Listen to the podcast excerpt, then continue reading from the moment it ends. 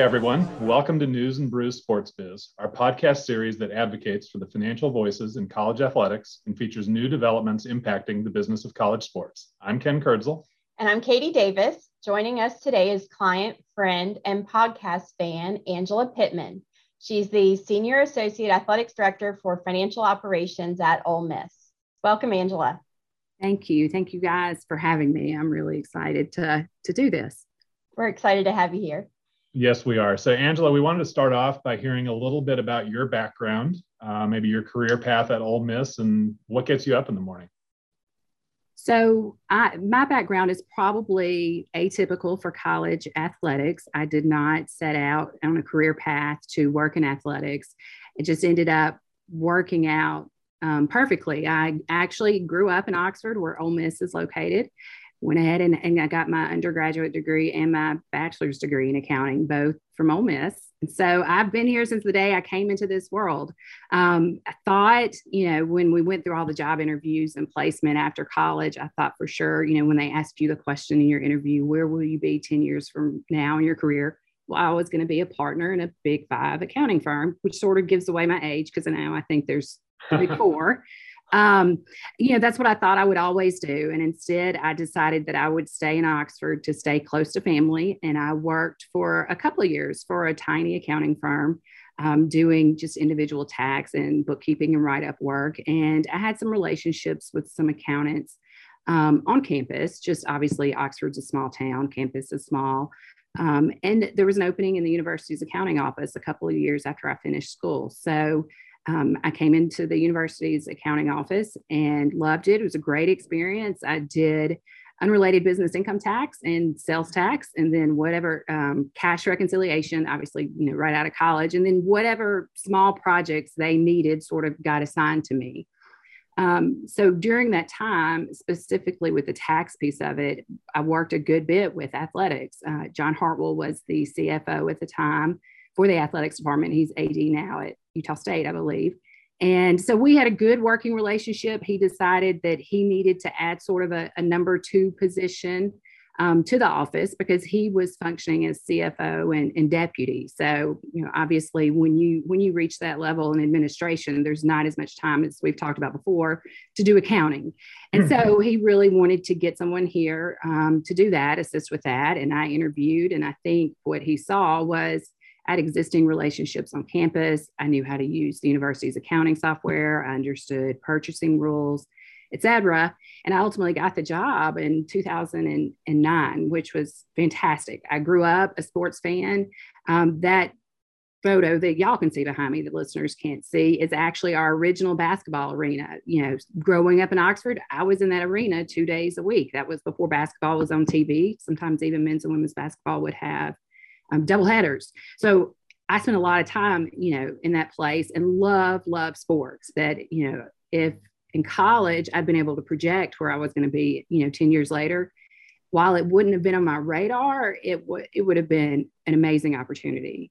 Um, and so John left to go be AD at Troy, and Ross was looking for Ross Bjork was our athletics 2012. And when he left, um, Ross gave me a shot at this, which was awesome because I was still pretty green. You know, I was still new and just three years in, I think, with the department. But um, it's been a fantastic experience. I mean, marrying the love of sports with the love of accounting, which is a weird thing to love, but I do love accounting.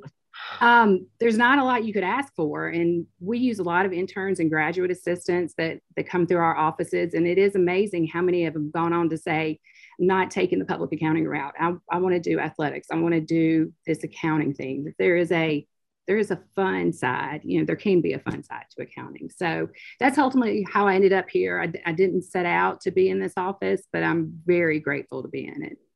The what gets me up in the morning, I think, was the other part of the question. If you ask my husband, it would take a small earthquake most mornings to get me up. I'm more of a night owl.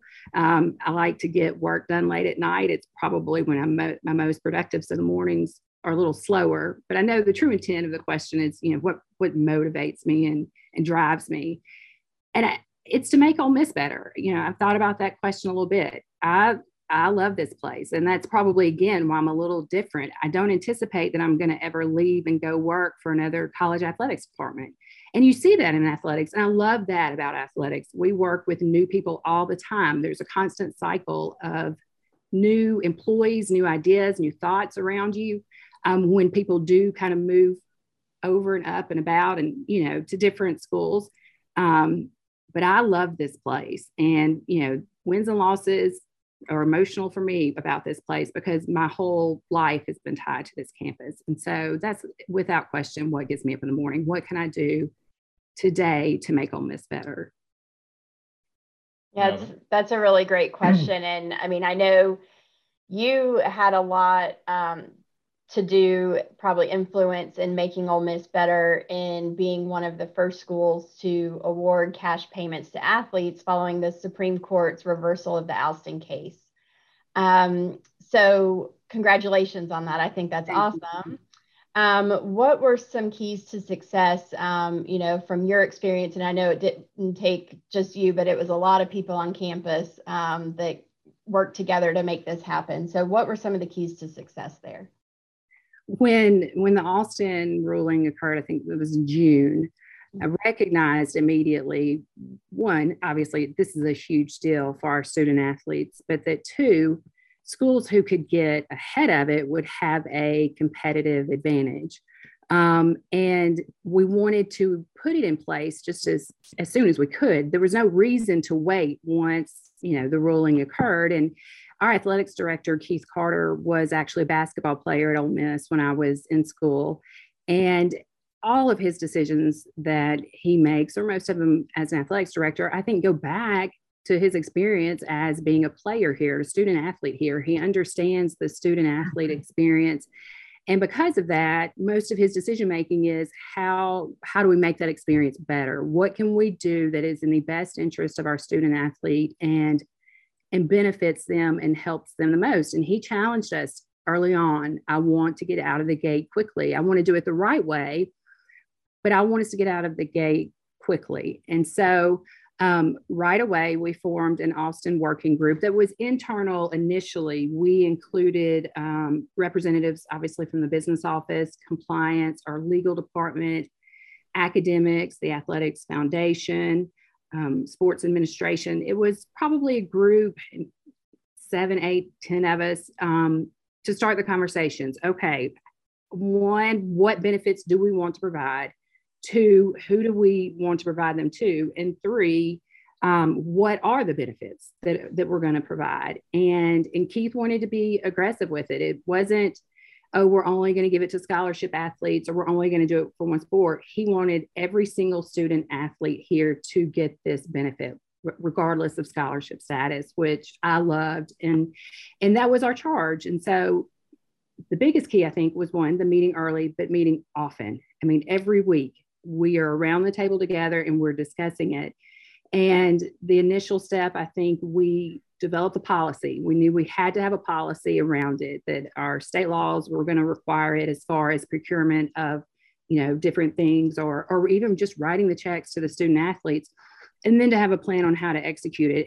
Once we had a plan um, moving forward, we involved our campus partners from financial aid, the procurement office, and Bursar's office to determine the best way to execute the plan and to make sure that we were going to be within all university policies, state policies, federal policies, just to really get their blessing on it. I think that's always helpful when there's a major change like Austin, that if your campus partners are part of the plan they're they're so much more willing it seems to assist and go along with, with it and be a part of it. Because not only was this a big deal for Ole Miss athletics to be the the first school uh, to to give these cash benefits to student athletes it's a big deal for the entire university. I mean that's something as well that they can hang their hat on. Anytime that you can kind of lead the way on something as monumental monumental as that um, i think everybody appreciates that they can that they can be a part of it so, and then we obviously involved y'all's assistance, you know, in some of the looking at, you know, I think you were with us one meeting, um, Ken, where, you know, it was maybe an initial meeting even with financial aid and all of our campus partners to talk through what are going to be some of the things that could stop this payment. what are what are the what are the things that we need to consider before we before we move forward with this. And I think that that was was really beneficial. We did have um, the, the Mississippi public colleges and universities are governed by one system. And so there was one bylaw that was on the systems, um, in the systems bylaws that that had to have some adjusting to it and they were on board with that as obviously it benefited all of the the institutions uh, in the system and so we did that and then you know working with our financial aid office for how do we report this is it on a 1098 is it is there a different mechanism for reporting? You know how does cost of attendance factor into it? How are we going to disperse the payments? If they owe for a parking ticket on their you know account does it need to pay for that before checks are you know issued? And we worked all the way through it and i think having those scheduled weekly meetings that kind of force you to stay on track with that that that was a big part of it too. There's there's a lot that's changed in the last couple of years in college athletics. You know we were kind of business as usual for a long time and then covid hit and then you're trying to survive a, a pandemic navigate it financially and and obviously with the health of your student athletes and their well-being being at the forefront of the decisions that you make. But then as soon as we can kind of catch our breath from covid here we are with NIL and with Austin and with all these different things. So that's why I think that, you know, having that structured time to work through it and to take that at least one hour as a unit. Hey, let's all talk about this together. I think that was, I think that was critical for us in, into making it happen. No, that's great. And that's a great recap of, you're right. I had a small window into that with some of the discussions you had. And I think you all did a great job collaborating and getting everybody that you needed to in the conversation with and, and what was impressive was everybody was on they knew the destination. Everybody wanted the same thing wanted the same go- to the same goals to be met and how to work that through both from a legal standpoint like you mentioned the mississippi law that had to be slightly adjusted uh, you know to deal with one aspect of that. So um, that's that's really a great example of collaboration and getting the right people in the conversation. So um, from what we can tell, and Katie and I pay a fair amount of attention to what schools are doing this past year with NIL and really the education aspect of it. Uh, it appears to us that Ole Miss was really one of the first schools to incorporate a heavy emphasis on the tax education side within that NIL program because I know you all were talking about that, you know, right after NIL went into place. Actually, before. Or even before, actually, you're right. It was even before July 1st. So um, so while I know you're not heavily involved in NIL, can you share a little bit about what you're doing as a CFO to help prepare the athletes and protect the staff, protect your athletes and prepare the staff um, as it relates to this area? Absolutely. Um, as soon as NIL again, we I think we passed the law in April of 2021 to go into effect that July and this probably goes back to the couple of years that I did individual tax returns in a small town. I recognized immediately there's going to be tax implications for a large, for all of our student athletes, and they're not going to have any idea. Um, they're not going to know that there's tax implications headed their way. They're not going to know how to handle them. They're not going to know when they get a 1099 miscellaneous at the end of the year I don't know what this is. I'm just going to throw it away if they even take the time to open their mail or, you know, does it even get mailed to the right place? And, you know, in my mind, I knew early that this was something that we needed to get a handle on. There were tons of companies moving into the NIL space, but it was more about helping the student athletes develop their brand and sell their brand and, and to obviously, you know, make their NIL deals well those companies are they're great at branding and, and they are very good at what they do and we love our working relationships with them. But that's what they're best at. And I, I felt like it was important for us to find a company that would be best at educating the tax component.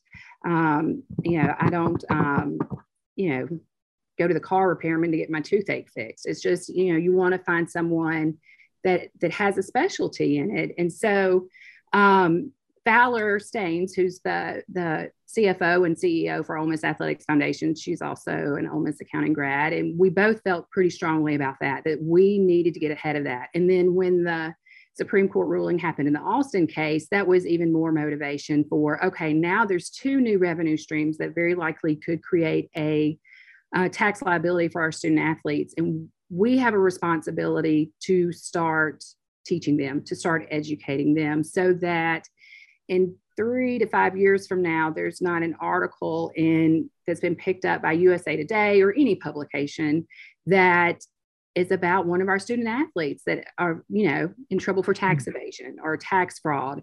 Um, that if if something like that occurs, I'll feel even personally responsible if we didn't do our part to prevent it. Um, and so we reached out to y'all just to see if y'all had anything or started working on anything and immediately got a, a program developed. And um, it's been good. It, tax is, well, one, financial literacy for, for college students is difficult. I mean, they're coming out of high school. I have a, a teenager who's three years from college and trying to envision him balancing a checkbook is difficult, much less filling out a W 9 correctly or whatever it, it may be. Um, so I think the key is going to be one, repetitiveness for us, showing that tax education over and over and over again. And how do you do that? How do you do that without showing the same video every time when they're like, oh, there's Katie in that video again? And they tune it out. It's the education component of it is amazing. And it, I think it's a piece we will always continue in our current financial literacy program. But how do we apply it? How, they're just going to learn better that way. How do we sit down with them and show them, okay, here's how you fill out a W 9, here's what a 1099 miscellaneous looks like, here's what a tax return looks like. You know, hmm. I just felt like I feel like saying to them, consult your tax expert probably is a good start, but long term, a lot of our student athletes, mom and dad may not even have a tax accountant. They may just have to fill out a, a 1040 EZ, is that still a form, or 1040A, whatever the simple tax return is. Right. They may not have a tax expert in their life that that can help them. So how can how can we help them long term? And so Fowler and I have been working with our School of Accountancy at Ole Miss. I'm gonna give a shameless plug for the School of Accountancy, always top 10 in the country. It's an mm-hmm. amazing program. Um, we have been working with them and are working on the development of a program that will create clinics in the spring that will have graduate students from the School of Accounting for the students that will probably be encouraged, obviously, to go to and, and, sit down with them and, and maybe let's look at the deals that you have. And yes, you could have a tax liability issue, and here's what we recommend, or or even something as simple as teaching them how to use a spreadsheet how to go into a google doc and whenever they make a new deal you know type it in and, and keep up with it and and maybe if it was in memphis write down the miles that you took you know just to give them advice on more of the organization of it. You know, I don't know that we're in a world right now where we'll do tax returns. I, I don't imagine that currently. Um, but we want to be in a world of teaching them how to get the information ready when they do go get a tax consultant or teaching them when no you don't have a single thing to worry about or you know what you need to contact a tax professional um, and so we're excited about that i think it could be um, beneficial for both the School of Accountancy, you know, and for us as far as you know developing world real world experience for those students, but then all, and giving them the opportunity to work with student athletes. I mean, who doesn't want to sit down yeah. with an athlete and say, "Oh, you know, I helped X player, you know, do their return," and it's not ultimately your top, you know. 2% of student athletes that you're stressed out about. They've got plenty of support probably around the, your top earners in the NIL space. They've got plenty of support around them typically to you know help them navigate the space. It's it's your student athlete that might have one or two smaller deals and maybe they're on pell maybe they're not and figuring in the austin payment and different things to make sure you're just sort of guiding them gently to here here here's how you move forward and here's how you track this and just helping them out. So we're, we're really super excited about that and hopefully it will be a step towards um, mitigating the risk of future potential tax issues.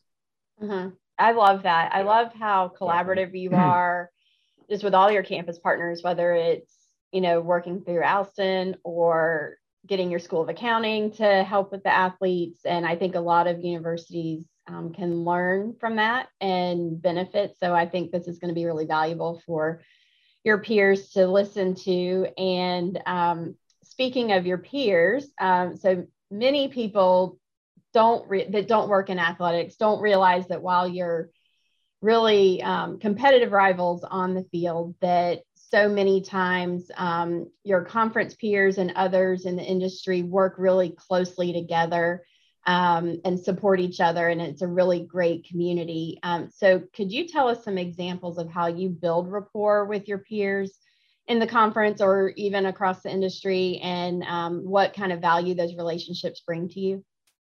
This is um, it's a great question and this is one of those areas that probably really came to the forefront for me during covid.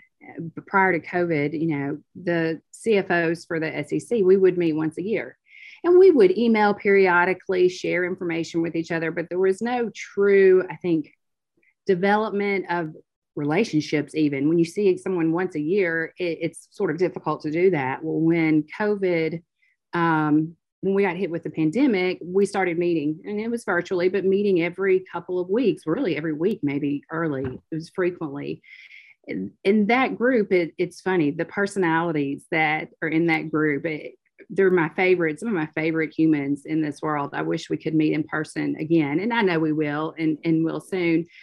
But I feel like we've made so much more pro- progress as a group um, by having that support with each other, by sharing information, you know, where we can. And in all of our information, I think there was probably a day that people were more protective of what how, much ticket revenue did you make? Or, or how are you paying for this expense? Or you know different sharing of information. It's all public now right? And, and you can pull up any financial database and see what schools are investing in in their program. So i think just having the relationship one so you've got something in common with someone that when it's tough and during a pandemic it was tough you knew you had a, a group around you that um, that you could lean on as far as you know asking for advice or how are you handling a specific situation. And I'll tell you, I, I, you know growing up an Ole Miss fan, there is a school that's down the road, Mississippi State, that that as a, as the fan part of Angela, you know, growing up, not not ever happy when state was winning, but Eric George, who y'all know, y'all know Eric well. Eric and I met when he was at Texas at CABMA, and he is he is there now. It's been so beneficial to have someone in state who not only is following, you know, same NCAA rules. We're in the same as you know, we're both in the SEC, but we're both under the same um, operating rules as far as the state of Mississippi goes with procurement and and different things, different rules that you have to follow. So it's it's been so beneficial having him there to how are you how are you doing this? Or, or what is you know how do you get to pay for this? He's he's been fantastic. Other than the the jabs back and forth after games he's um he's been fun fun to work with. But um, having those relationships are are invaluable. And i hope that even once we get through through the pandemic and through all of the changes in college athletics, I, I think those relationships are going to be more critical over time. And, and I think it's something that we will keep up. And just when you kind of, again, I think I said before, when you catch your breath from one change in college athletics, there's two more that come your way. So it's it's a good time to have those relationships for sure. Mm-hmm. Yeah, and um, you do have a group um, that's really great within the SEC. And we've been fortunate enough to get to know those personalities. And, um, you know, we definitely benefit from the entertainment factor of seeing you and Eric, um, you know, interact with each other and and have the friendly rivalry and and it's a lot of fun. Ken and I were actually joking we'll have to do a future episode and have you both on yeah. to share stories.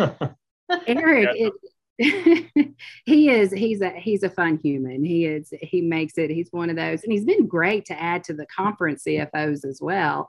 He brings you know he was acc that's right he was clemson. So right. he brings you know ideas from what they were doing too. And interestingly enough in college athletics the cfo room at, at conference meetings doesn't change a lot. Cfos even with changes with athletics directors CFOs, that room in the SEC has been pretty consistent outside of one or two people. So it is always fascinating when you get a new human in the group how much the, the dynamics of the group can change. But he's been a, he's been a fantastic ad, I think, in motivating us to seek change um, and to seek you know new ideas for how to do things. Mm-hmm. Yeah. yeah. Well, um, I think he'll appreciate the shout out. So. I was about to say, I talk too much about Eric. We don't want this to impact um, his ego. You can dial it back some in your edits. no, that's fair. Well, it'll all it'll all work out well when you, both of you on, as Katie said. So that'll be good. Well, Angela, as you're well aware, Katie and I love our craft beer, and we like to talk about what we're getting to enjoy uh, while we're doing the podcast. And um, Katie and I, know are enjoying from one of her favorite craft breweries in the whole country, Treehouse.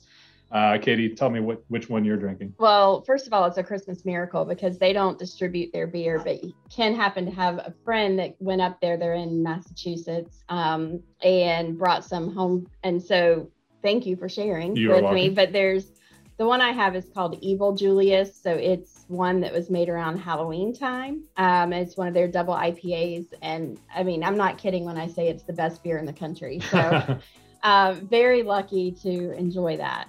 And Angela, I know you love your sours. Uh, can you say anything about what you're getting to enjoy?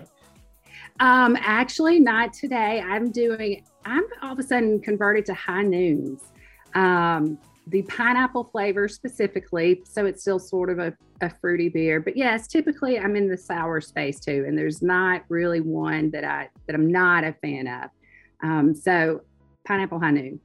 Very nice. And I'm also drinking one from Treehouse. It's called Juice Machine, uh, and it's just what it sounds like. It's a very juicy IP, double IPA, uh, and and you're right. I can see why Katie thinks that they're the best in the country. So, they are. yeah. yeah. So uh, thank you, Angela. Thank you for joining us. Always a pleasure. And um, we wish you the best and Ole Miss the best. And uh, thank you to our listeners for tuning in. Uh, we hope everybody has a very happy holiday season. Cheers. Cheers. Cheers. To learn more about the James Moore & Company Collegiate Athletics and Higher Education segments, go to jmco.com. And don't forget to sign up for Insights to get our latest industry updates, news, and events delivered straight to your inbox. You can also follow us on Twitter at JMCO Higher Ed and on LinkedIn for the latest news as the landscape of collegiate athletics and higher education is continually evolving.